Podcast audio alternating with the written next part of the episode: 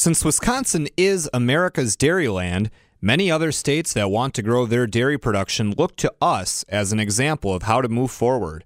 Sometimes, there is also the hope that they can attract businesses or individuals to their state to help in that work.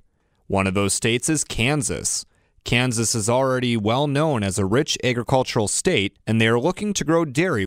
Next year, Hilmar Cheese will go online with a new cheese plant, which will help spur the dairy growth they are looking for. I'm Nate Zimdars with the Midwest Farm Report, and I'm speaking with Russell Plaschka, Director of Marketing for the Kansas Department of Agriculture. Plaschka speaks on the current state of Kansas agriculture and how they are hoping to expand dairy within their state. Russell, can you tell me, what is the state of agriculture in Kansas right now? What kind of a year have you guys had? It's been a mixed bag year. As most people have known, if they kept up on the news, our wheat harvest, especially out in western Kansas, was not what we hoped it would be. Lack of rain, drought early on. We had some late rains come in, and a lot of folks had already zeroed out that wheat and was looking at, all right, now we can plant some corn or we can plant some sorghum. We can get a second crop in there. And then we started seeing some rains come. So they have had a fairly wet summer, and then the freak storms started coming in. We had some really bad hailstorms that hit northwest Kansas and that far west central part of the state that really wiped out a lot of crops, and again zeroed out on insurance. So fall harvest has been kind of hit and miss, depends on where they're at. In general, our western side of the state has received a pretty good fare of their rain this year, whereas our eastern side of the state that normally receives about forty inches of rain per year, they're in a D four drought. So they're still on that drought monitor as a D four drought. Times are tough. It's impacting the crops, of course, as well as the livestock. So there's not any stock water. A lot of ponds have gone dry.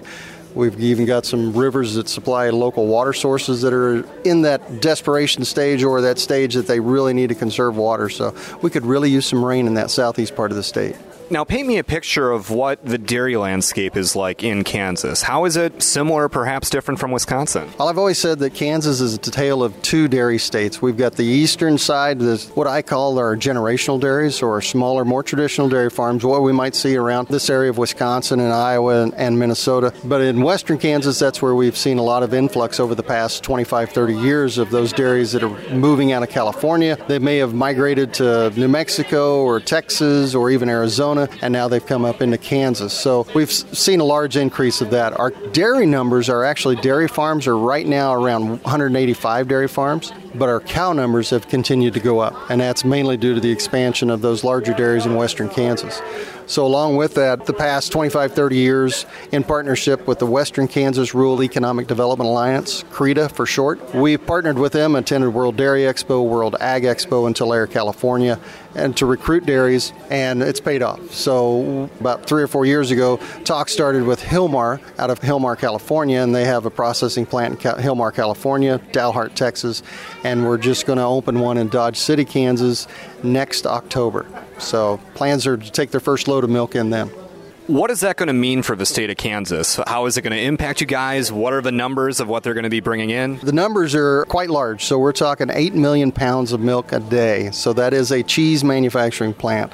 So they're going to be making forty pound cheese blocks to be processed by other manufacturers after that. So it's really going to be an influx of cows. The biggest thing, the benefit that we saw right away was that Hilmar was gracious enough to work with a lot of the dairies that are in that southwest region already to allow them to expand.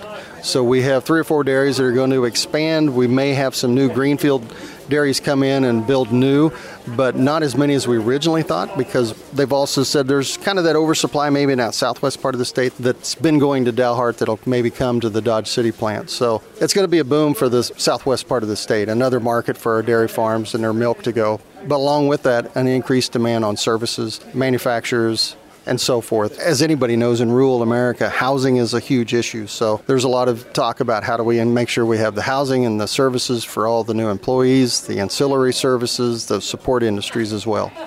How many jobs is that going to bring once it's all up and running? The direct impact, you know, at the plant, about two hundred fifty jobs is what they're looking at. And of course, indirectly, those supporting industries, I'd hate to speculate at this point, but it is going to increase the number of service providers in the area as well. And that's going to be the largest plant in the state of Kansas? And if it is, is it also the largest plant in that region too? It's definitely going to be the largest plant in our state in terms of pounds of milk processed per day. Will you also be bringing in milk from other states to help meet the demand, or is it mostly just going to be within Kansas? As far as what I know is all that milk will be supplied within about an eighty-five mile radius. So coming as far as far southwest Kansas and then right around the plant itself about a sixty mile radius, the milk will be coming in.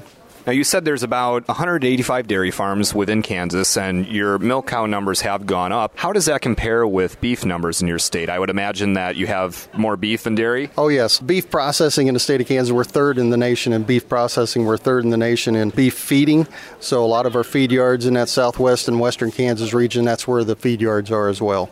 Can you tell me, what was the motivation for the Kansas Department of Agriculture to be at World Dairy Expo? For this year, our real focus is about those supporting industries that I talked about earlier. Are there opportunities to bring in companies for whether it's small, short-line manufacturing that can support the dairy and the service industry? Are there service providers that are out there that we don't know about that maybe need to have a presence in Kansas? So that's really our focus. Whereas in years past, it really has been about recruiting dairies to Kansas. In our office, we get calls from as far away as Vermont, Pennsylvania, looking and asking about, are there dairies for sale? Is there land for sale in Kansas? Of course, we have an abundance of land. The problem is, in my mind, our generational dairies, we've got a lot of folks that are transitioning out. They're retiring. Maybe their kids don't want to come back to the farm. They don't want to have anything to do with that dairy. So how do we match up? How do we play matchmaker, for lack of a better word, to bring those dairies in that are wanting to move out of maybe more populated places to a less populated place that may be a little more ag-friendly? Can you tell us, from where you sit, from your work with the Kansas Department of Agriculture, what does the future of agriculture in Kansas look like? To me, it's very encouraging because we have a lot of interest in everything across the board. You know, our eastern half of the state is a little more populated, not nearly as populated as you get into these upper Midwestern states, but for Kansas, the western side of the state is very open. You get Salina, that's more in the central part of the state, over to Wichita, the Kansas City area, the Topeka area, our capital area. That's more of the metropolitan area. So we have a great opportunity for specialty crops. So we've got a lot of specialty crop growers. We've got a lot of small dairy farms that are actually looking at on-farm processing. They're doing artisan cheese. We've got some that are looking at pharmaceutical-grade alcohol as kind of that byproduct of being a dairy farm. There's a lot of opportunities right now. Of course, the beef industry has always been strong. It will continue to be strong. Our wheat crops, our sorghum crops are, are strong. We export a lot of those products, as well as our corn and soybean production continues to grow. And most of that corn, I would say, goes into the feed industry in western Kansas. But the future's pretty bright. I mean, we've got a lot of opportunities and a lot of challenges ahead of us, as with a lot of states out in the western and the high plains area. Of course, water is an issue. So how do we do a better job of managing and taking care of our resources, but yet allow those people that are there to continue to sustain and those rural communities to sustain, and then also allow them a chance to grow? And agriculture makes the sense. It's our number one economic driver in the state. seventy-six billion dollars can be attributed to agriculture total in the total economy. So I'm, I'm excited for the future. It's always encouraging when two strong agricultural states can learn from and support one another in continuing to grow our agricultural traditions. From the Midwest Farm Report, I'm Nate Zimdars.